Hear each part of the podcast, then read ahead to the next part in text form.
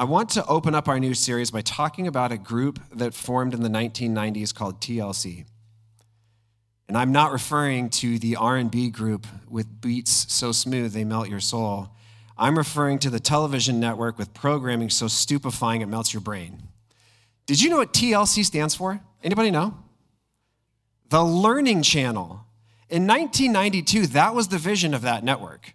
It was going to be the learning channel. What they wanted to do when they started it, they said, We want to show everybody that learning is fun. They equate it with, with sitting in a classroom, number two pencil, lecture going on. They want to make it visual. They want to make it fun. They want to show that learning is an exciting thing. They wanted to succeed at essentially what Wikipedia has done.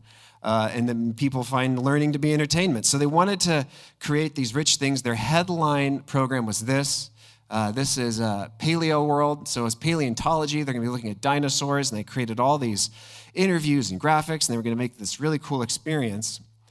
But apparently, a, boarding, a board meeting was held, and they decided to puff out this stuff a little bit. You can actually see the original logo said the Learning Channel right under TLC. Um, they added a few things, they added a few other things. The network just evolved over time to where this is their current lineup. You got Sister Wives, you've got Smothered, uh, Temptation Island is in there, uh, Little People, Big World, basically, and uh, Dr. Pimple Popper. Um, basically, TLC has degraded into if we're learning something, we're just learning what narcissists are up to these days. Uh, and it, it, its, its vision is gone. It's as gone as MTV is gone. It is not the learning channel anymore, it's the reality TV channel. And I, there's something interesting you might not know about reality TV. It's not reality at all. Everything in it is written, their lines are given to them. There was once the company I was working at, they wanted to send, uh, they, they, were thinking, well, maybe we'll make a reality show about where I work. Not here. No one would watch this. Uh, but where we, where we transport heavy stuff, so like we're going to be like ice road truckers, but it's going to be big, complicated moves. There's all this stuff you got to do. And when they came in to do their pilot recordings, they gave everybody their lines. People at work were being asked a few questions, and they were being told, now say this, now say this into the camera. Those shows are fake. It's a very stupefying network that's lost its, its, its hope, the same way MTV is. The M stands for music. And they gave that up. And then they made MTV2, and like MTV2 will be about music, and MTV won't be. They're both not about music at all. They're just networks now. What we find is that if you don't remember the vision, you don't remember the, the, the core vision, uh, things lose their purpose.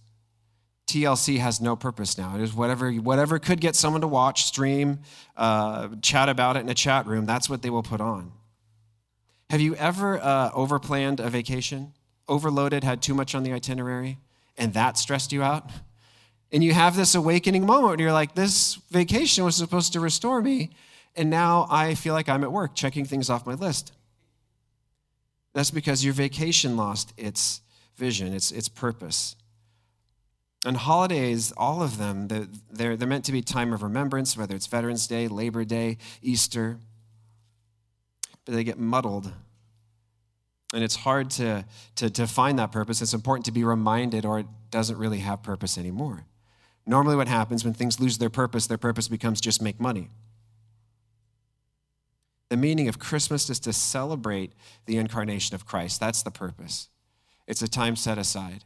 It's true. It's, it's a guess as to when Jesus was born. The Bible doesn't tell us.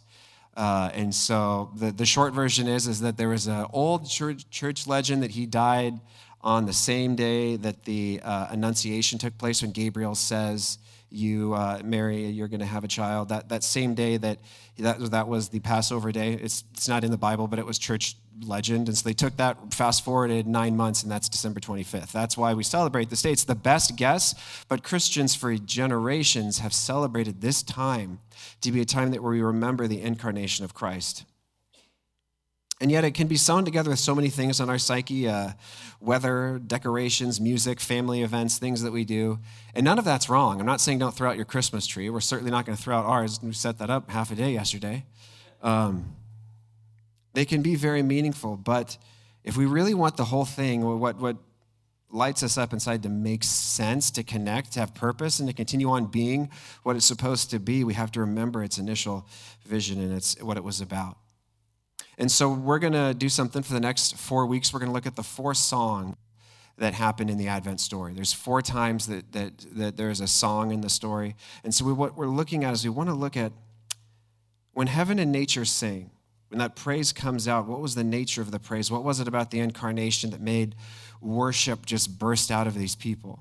The, the, the, each song is not a thing to where you get this idea that the choir met and they wrote it and they put it together and then they performed it. That would be a psalm. Psalms are probably written over a long amount of time. They're spontaneous. Something happened and just a connection with what this was burst out of them. So we're going to be looking at those songs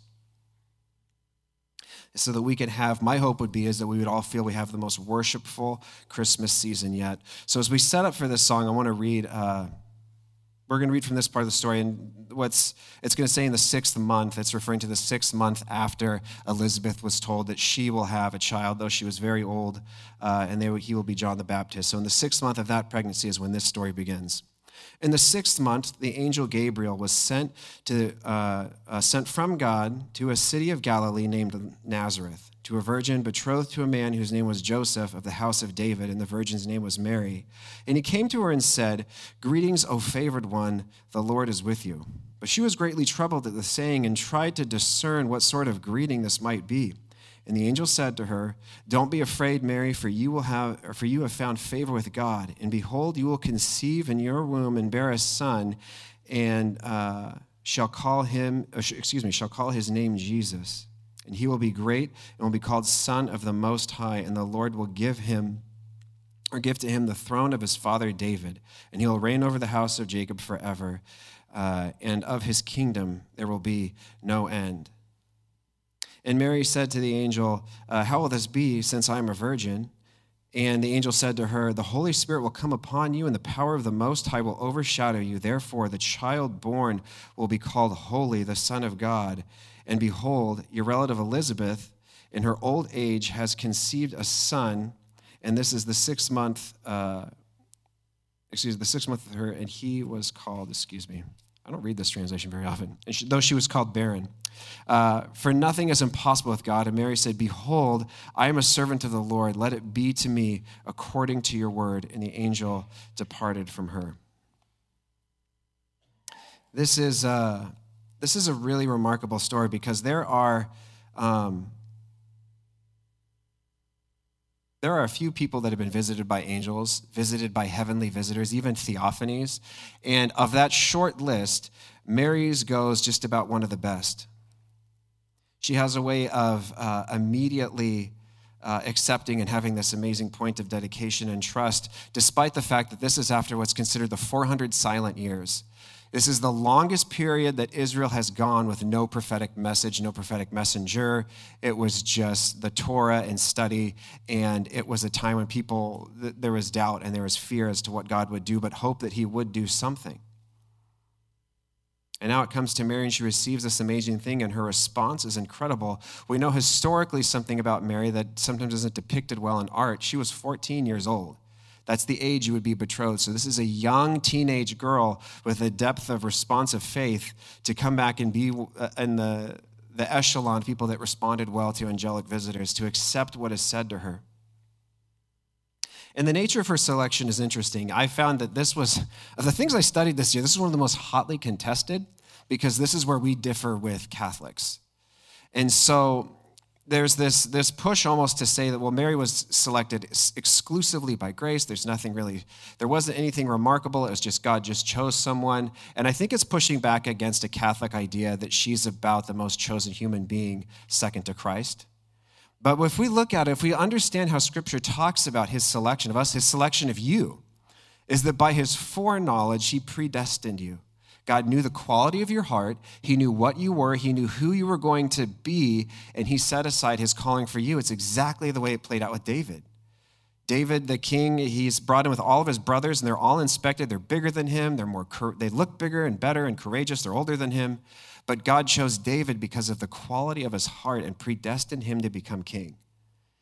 Our, the selection of all saints is the same way. God knew the quality of your heart, knew who you were, and has predestined you for a purpose. And so it doesn't mean that he overrode your free will. By his foreknowledge of who you would be, he chose you. And I think there's something to understand that Mary is special. We can't just say that it's selected uh, only by grace. She is a very incredible young woman. When we read her story, she's got incredible faith. She has a way of believing in Jesus and having faith in him even in the worst moments when other people turned against him. I have a, if God told me that my daughter was the daughter of God, I would have a hard time believing it. There'd be times that I would wonder. And not just because like they, they clearly aren't with their behavior, but it'd be hard to believe that. But her faith is so strong and her connection with it was deep. You know, the, uh, the law was given to uh, Israel that they could grow from being a, a, a, group of illiterate slaves with no code, no ethics, to being a nation prepared and ready to receive the Savior when He comes. In many ways, Mary is kind of like the second Eve, and I think this, this painting here uh, depicts it really well. You've probably seen this, it's very beautiful, but it's a picture of just the fulfillment of God's promises that from the woman would come one who would stomp on the head of the snake. And there's this depth the painter had with the idea of Christ in me, the hope of glory. So Christ in Mary, and you can see that she's stepping on the snake. And so there's this connection with how Christ raises us up and even the, the details of being dressed in robes. It's, it's a very deep painting. But she is a specially called person. Maybe not the greatest. Uh, person second to Christ ever, but she's an exceptional person and her faith runs deep. And I think it's important that when we read about Mary, especially understand how young she was, for the depth of wisdom and connection that she had is remarkable. Now, she goes somewhere uh, that's important. It says that, that uh, in those days, Mary arose and went uh, with haste to the hill country to the town in Judea, and she entered the house of Zechariah and greeted Elizabeth. These greetings were loud. They, they, you actually hear these in the Middle East. They still do them. It's those like la la la la, like loud greetings. It's how they would have greeted as you know, ancient doorbells. So she comes in, she makes this loud greeting, and it was, I imagine it was startling, but it was more than that. And when Elizabeth heard the greeting uh, of Mary, the baby leaped in her womb, and Elizabeth was filled with the Holy Spirit. And she exclaimed with a loud cry, which is ancient Bible talk for this is prophetic, saying in a loud cry, Blessed are you, woman, or blessed are you among women, and blessed is the fruit of your womb. And why this, uh, uh, excuse me, why is this granted to me that the mother of my Lord should come to me? For behold, when the sound of your greeting came to my ears, the baby in my womb leaped for joy. And blessed is she who believed uh, that there would be fulfillment of what was spoken to her from the Lord.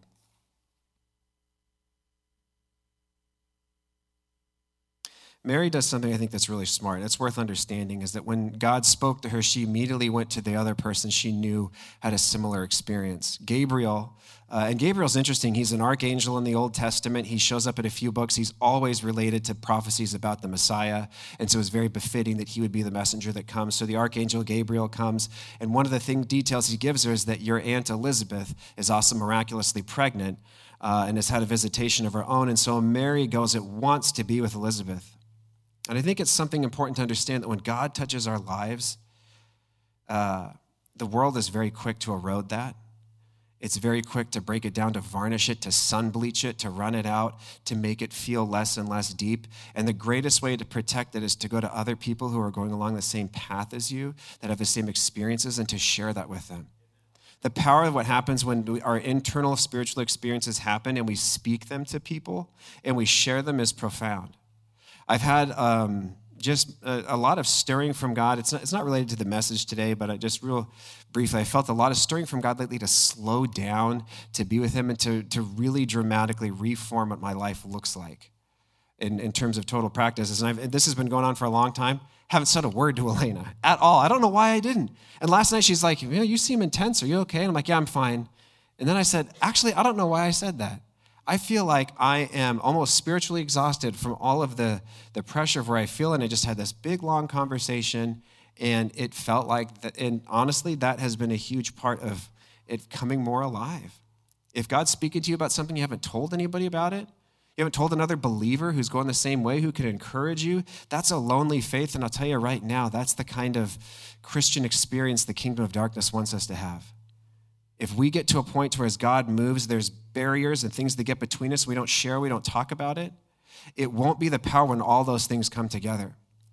On December 24th, we're going to do our candlelight service in here. And one candle isn't very bright, but when they're all lit together in this room, it is incredibly bright. It's important that as God lights things in our lives that we share them. And I think that was a great thing of wisdom for Mary to go to the one person who also knew. We guard this thing when we have an authentic relationship with other believers. Things that God's doing in your life, speak them now to other believers. Let them be part of it, and it will guard those things. That's why it's so important to have those deep relationships. And as we celebrate, what we find is it strengthens our relationship. It strengthens those things and moves them to the next level. Because you'll notice that Mary has had a visitation from an angel. It would have taken days to travel where she went from. From Galilee to Judah was a far trip. She has all that time, but it's when she finally has a, a linear relationship, human relationship about what happened, worship at that point ruptures out of her life. There is a dimension of praise we can't have on our own. There's an experience of God that we just cannot get when we do it by ourselves. Mary's song we're going to read in a minute, it prophesies cosmic level, eschatological, end times implications of the child in her womb. This is Isaiah level prophecy, Jeremiah level prophecy, and it didn't happen immediately after seeing Gabriel, an angel of light, an archangel from the Old Testament, a name she would have recognized. It happens when she shares this experience and someone else praises with her and then builds up her faith. I think one of the things that's most important that we gather from this is it says that at once Mary gathered up and went. She gathered and went.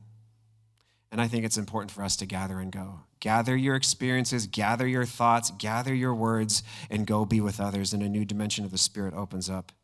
And for Mary, let's read her dimension. We'll read a little bit of the song, stop, and then we'll read the rest. Uh, and Mary said, My soul magnifies the Lord, and my spirit rejoices in God my Savior. He has looked on the humble estate of his servant. For behold, from now on all generations will call me blessed. For he is mighty and has done great things for me, and holy is his name. This song is inspired by God, but what I find amazing is it unravels more and more as she goes on. It is so much built from a deep life of study and understanding. There are over 15 Old Testament references and allusions in these few lines. And what's amazing about them, here's, here's just, a quick, just a quick breakdown of what you find if you look into That's a few of them. Uh, for allusions, you could snap a photo of that if you'd like, and it would be worth it for this purpose.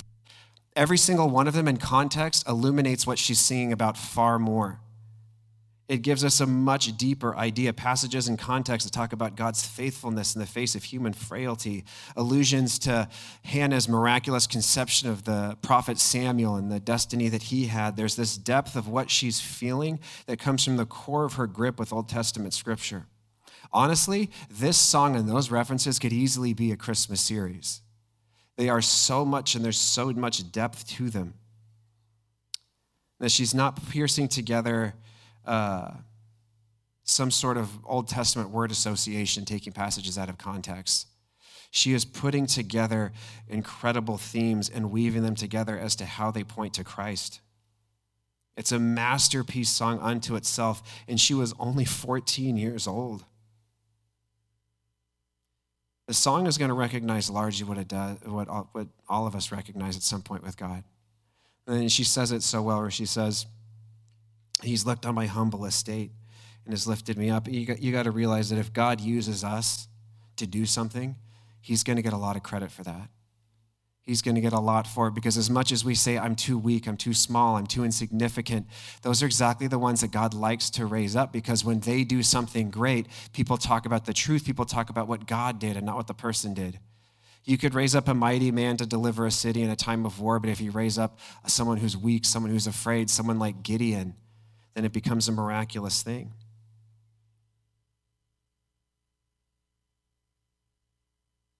There's a deep connection she has with uh, the Old Testament's connections with her, and she realizes that she's being lifted up. She is blessed. And that's the point. It isn't that she's gifted. She doesn't say, For all generations, they will call me gifted. For all generations, they will call me perfect or holy. She's blessed. Someone else has blessed her, someone else has given her honor. It's something we all need to remember. that the Messiah was born to someone of no nobility and no wealth.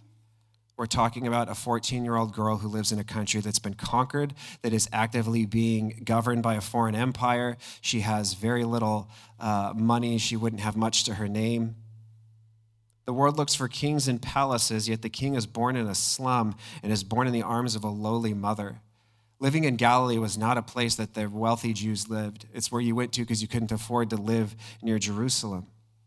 In fact, we know that they looked down on them. There's a point in Jesus' trial when Peter says he didn't know Jesus, and they said, But you've got the accent. You sound like a Galilean. Apparently, he had some sort of Galilean draw, and they could all hear it because they looked down on them. God does lift up the, hum- the humble. She doesn't forget her humility. She doesn't say people call her great, they'll call her blessed because God's the one that gave her the, the honor. There's something I think is important before we read the rest of it. At this point, she's given praise for what God's done to her. Now she's about to say some incredibly heavy uh, prophetic utterances about the boy in her womb. And I think it's important to understand because it will empower a lot of songs for us in Scripture. There's a way that Jews, and it comes, she's, this song sounds exactly like a psalm. This is one of the most Old Testament things I've read in the New. It's, it's original, but it sounds incredibly Old Testament. Its structures are very Hebrew. And something you have to understand is that they would often talk about prophecies in the future in the past tense. You'll read these things where, where, a psalmist will say things like, The Lord has, has defeated my enemies, He's set me on high, He's vanquished all trouble. And you kind of get this idea of like, is Christian faith just a thing about hyping myself up? Saying God did things and being like, it's gonna happen, it's gonna happen, and but it really didn't. I mean, in a minute, Mary is going to be talking about the Lord has thrown down uh, those in power. He's lifted up the humble. Is that true when Caesar Augustus is on the throne? Caesar was in charge at this time, of Caesar Augustus, the second one who really consolidated as an emperor. He's, he's on the throne. Did that happen yet? And we can find ourselves perplexed, but it, it becomes a far more understanding that they are talking about things God will literally do, but they speak it in the past tense in a way of agreeing with it as if this is what I'll say someday. As uh, if you were to pray and say, God, I would hope that in the end of my life that you've blessed me and I have no regrets, you would say, Lord, at the end of my life, how blessed I am by you. You gave me no regrets. You'd speak about it in the past tense as a way of amplifying your faith and accepting and saying, This will happen.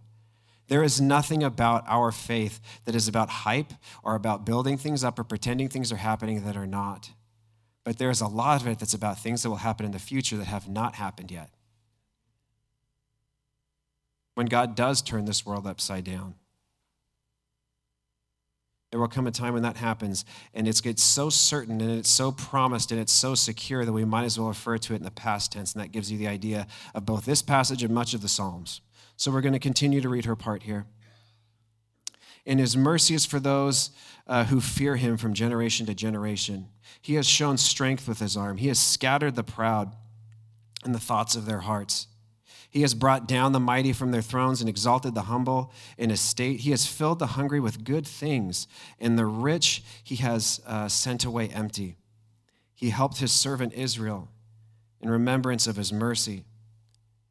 Uh, and as he spoke to our forefathers, Abraham, and to his offspring forever. Jesus is the one who is going to do great things, and he will surely do them. These levels of prophecy, they are about things that, that, are, that we're still waiting on in 2023, still waiting on when the king comes down and sets this world right, still waiting on those things to happen. But Jesus did begin in her day. He did lift up the, the, the powerless in her. She is a powerless person who's been given an incredible honor. Jesus, when he chooses the one who will utter the call to the church, on the day of Pentecost, when the Holy Spirit's poured out, that is the moment when the covenant is made open, when people can be uh, saved and come to Christ. It's the beginning and inauguration of the church. And the person who made the speech, the person who gave the sermon, who called people to salvation, wasn't a priest, it wasn't a teacher of the law, it wasn't a Pharisee, it wasn't a specialist, it was a Galilean fisherman. It was Peter. Christ is one who has done these things, and as they fulfill, they're rolling out and still coming. The truth is, is that Jesus is only beginning in this world. The great reordering, the liberation, the things to come that Mary has was shown by the Holy Spirit, these things are coming. And what I find amazing about this song is that it, the, the point of it isn't about Mary. It's not just about her experience, the point of it is Jesus. And that loops back to the opening line. This song actually has a traditional name. The church has given this name the Magnificent, the Magnificat, if you were going to say it in Latin. It is the name of this song that goes back generations and generations. In fact, each of the Christmas songs has a name. It's called the Magnificent because of the open line, my, or the opening line, "My soul magnifies God."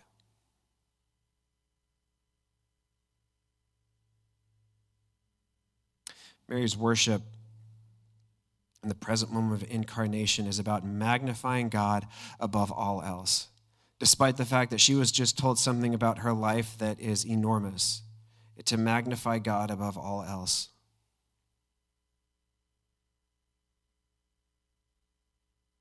And so is the way that we that we would go about wanting to bring about the meaning of the season the meaning of Christmas is to magnify God above all else. If you want to be present in the moment, magnify God above everything else. Magnify uh, and make him larger, bring him into focus, raised, raised above the rest. To set aside the things that you want, to die to yourself and the things that you would want for this season, even. To magnify God and to let him be raised up in your mind. That Jesus would be the focus of this season for us, that he would be magnified, made bigger. You know, so often we say things that we say the phrase, uh, when Jesus came into my life, and I think it actually might be more theologically accurate to say when I came into Jesus' life. We became part of a really big story when we said yes. We became part of a big story that's way bigger than us, way bigger than anything we will do. I would imagine Mary wanted a lot of other things for her life than this. Her prayers probably consisted of wanting to have a tranquil life of peace and protection, the provisions that she would need in a happy home.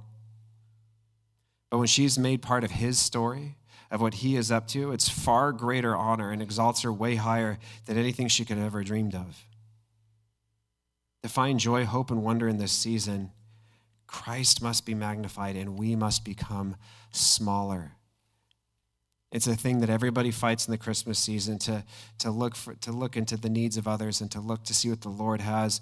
And it was a thing that, for Mary, what can make praise burst out of you when you realize Christ is coming, when you realize everything that's, that is implied in that of a God that will come and be with you, his salvation, his, his liberation, his leading of us. If you really want to connect with it, he has to be magnified over all. Your perfect plans for Christmas season won't make you happy. But if we embrace our place in history, our place in the story of the kingdom of heaven, we might just find that it is magnificent and that our soul will burst into glory. It will come out as we want to glorify and magnify his name. This Christmas season, whatever it looks like for you, however that would happen, each one of us, extroverts, introverts, we go about it a different way. Find time to magnify God in this season, that that would be your focus. Find time to change that growth pattern to where you can find ways of making yourself smaller and God greater. Pray more, pray deeply, think of these things often, and let it be a season of Christ above all else. I want to pray for us that we would uh, begin this season letting Mary's song encourage us to be magnifiers ones that seek Him. Lord, today, I thank you that, uh, that there was examples before us. As much as we can learn from the bad ones, it sure is exhilarating to learn from the good ones. Lord, we thank you that uh, the one that you had chosen was someone that was chosen for the quality of who they were, but was able to do it by the power of who you were that you were great, Lord, that we can remember that just as she was humble and small, just as Mary wasn't uh, mighty to do those things, so are we. God, I pray that there just that we would feel the same just enraptured joy of the of your presence, the shock that you would choose to do this uh, this kingdom mission with us, that you would call us to be part of it. Lord, I pray that your presence would be with us this season, that we would be those who could magnify you, that you would become the center of things, that we would find ways that you would become bigger and everything else would become less. God, if we've had materialism riding in our hearts and rising up, Lord, I pray that you would put it down and that you would raise up higher. Lord, if we've been distracted with plans or stresses or anxieties of being with family, I pray that we would find ways of putting those things down and lifting you up higher that we would also magnify you that we would experience the magnificent in this season. We thank you, Lord. Amen.